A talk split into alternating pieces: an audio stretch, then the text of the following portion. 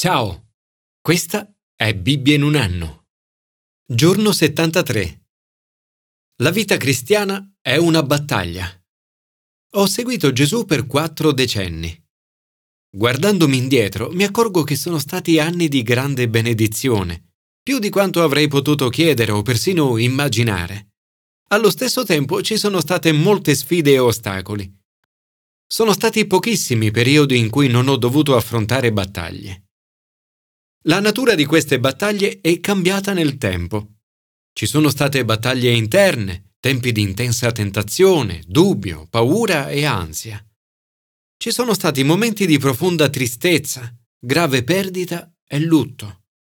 Ci sono state battaglie per la salute, per dormire, per le finanze, per il lavoro e per le relazioni. Ci sono stati periodi di grande opposizione e critica. Padre Raniero Cantalamessa, predicatore della Casa Pontificia, parla di battaglia contro una triplice alleanza: il mondo, il nemico intorno a noi, la carne, il nemico dentro di noi, e il diavolo, il nemico sopra di noi. La domanda che ci poniamo oggi è: come affrontare le battaglie spirituali della vita? Commento ai Sapienziali. Credere in Dio. Secondo Davide, la chiave per vincere le battaglie non è fare affidamento sulle proprie forze, ma riporre la fiducia in Dio. La forza e la potenza umana non bastano. Il re non si salva per un grande esercito, né un prode scampa per il suo grande vigore.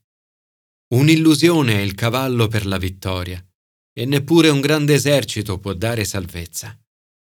Piuttosto, Dio dona la vittoria a coloro che confidano in Lui. Ecco l'occhio del Signore su chi lo teme, su chi spera nel suo amore, per liberarlo dalla morte e nutrirlo in tempo di fame. L'anima nostra attende il Signore. Egli è nostro aiuto e nostro scudo. Signore misericordioso, concedi al tuo popolo la grazia di resistere alle tentazioni del mondo, della carne e del diavolo, e con cuore e mente puri di seguirti, unico Dio. Per mezzo di Gesù Cristo nostro Signore. Commento al Nuovo Testamento. Unirsi intorno al Re. Raniero Cantalamessa ha detto: nei racconti di battaglie medievali si arriva sempre ad un punto in cui le file ordinate di arcieri, cavalieri e tutti gli altri si rompono e i combattimenti si concentrano attorno al re. È qui che si decide l'esito finale della battaglia. Anche per noi oggi la battaglia si svolge attorno al re. È proprio Gesù Cristo il vero centro della battaglia. Le battaglie teologiche del XXI secolo non sono quelle dell'XI secolo che dividevano la Chiesa cattolica da quella ortodossa, né sono quelle della Riforma cinquecentesca. Le battaglie di oggi sono le medesime del primo secolo, quelle attorno alla domanda: Gesù è veramente il Salvatore universale? Proprio all'inizio del suo Vangelo, Luca riporta una serie di affermazioni su Gesù. 1. Salvatore. L'angelo dice a Maria: lo chiamerai Gesù. Il nome Gesù significa Salvatore. 2. Messia. È il Messia tanto atteso nella stirpe di Davide. Il Signore Dio gli darà il trono di Davide suo padre e regnerà per sempre sulla casa di Giacobbe, e il suo regno non avrà fine. 3. Figlio di Dio. L'angelo prosegue: sarà grande e verrà chiamato Figlio dell'Altissimo. La nascita di Gesù è unica. Maria è vergine e quindi un concepimento normale è chiaramente impossibile. Tuttavia le viene detto: lo Spirito Santo scenderà su di te e la potenza dell'Altissimo ti coprirà con la sua ombra. L'angelo poi spiega perché questo è così importante. Colui che nascerà sarà santo e sarà chiamato Figlio di Dio. Vediamo qui come Gesù sia pienamente umano, nato in modo normale, e allo stesso tempo pienamente divino, concepito dallo Spirito Santo. I cristiani di tutte le chiese, cattolici, ortodossi, protestanti e pentecostali, credono in Gesù come nostro Salvatore, Messia e Figlio di Dio.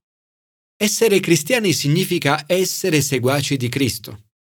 Tutti i seguaci di Gesù sono figli di Dio. Questo ci rende fratelli e sorelle. Inoltre, se apparteniamo a Cristo, lo Spirito Santo vive in ciascuno di noi. Ciò che ci unisce è infinitamente più grande di ciò che ci divide. Pertanto, la battaglia non dovrebbe mai essere contro i nostri fratelli e sorelle in Cristo. Il combattimento interno distrae e distrugge. Dovremmo invece concentrarci sempre sulla vera battaglia, che è attorno al Re. Maria è un esempio meraviglioso del giusto atteggiamento di un cristiano. Maria sente il Signore con lei, dentro di lei e sopra di lei. Ovviamente nessuno di noi è madre di Gesù come Maria, ma ognuno di noi può sperimentare la medesima connessione con Lui. Il modo che abbiamo per combattere la triplice alleanza del nemico è attraverso la triplice alleanza del Signore. Primo, a Maria l'angelo dice: «Il Signore è con te». E ai Suoi discepoli Gesù lascia queste parole: «Io sono con voi tutti i giorni». Qualunque sia la sfida che oggi dovrai affrontare, non temere. Il Re è con te e nulla è impossibile a Dio. Secondo, lo Spirito Santo è dentro di te. Come lo Spirito Santo è sceso su Maria per portare ad una nascita fisica, così lo Spirito Santo scende su di te per portare ad una nascita spirituale. Terzo, il Re è sopra di te. Siamo chiamati ad essere servi del Signore forti e coraggiosi. Maria è il nostro modello di fiducia. Nel più grande e decisivo atto di fede della storia si è offerta a Dio come pagina bianca su cui scrivere. La sua risposta è modello per tutti noi. Ecco la serva del Signore. Avvenga per me secondo la tua parola. Signore, aiutaci a rimanere concentrati sulla vera battaglia e a riunirci attorno a Gesù, il nostro Salvatore, Messia e Figlio di Dio. Come Maria, aiutaci a dire: «Ecco la serva del Signore. Avvenga per me secondo la tua parola». Commento all'Antico Testamento. Ascoltare Dio. Le battaglie della vita non devono intimidirci. Nel corso della storia il popolo di Dio ha dovuto affrontare ostacoli e sfide. Il libro dei Numeri parla di come il popolo di Dio si sia preparato alla battaglia. In Esodo il popolo di Dio appare come un popolo liberato, in Levitico come un popolo santo, in Numeri come una forza combattente. Nei capitoli di oggi troviamo un'enfasi militare che contraddistingue l'intero libro. Se leggiamo questi brani alla luce di Gesù, comprendiamo che la vita cristiana è una battaglia spirituale. L'Apostolo Paolo la descrive come una battaglia contro gli spiriti del male che abitano nelle regioni celesti. La croce ci ha liberati, ci ha santificati, ma abbiamo ancora delle battaglie da affrontare. Come il popolo di Dio nell'Antico Testamento si preparava alle sue battaglie, anche noi dovremmo farlo ed essere pronti. A tale scopo sono tre le mosse che ci vengono suggerite. 1. Ascoltare le istruzioni di Dio.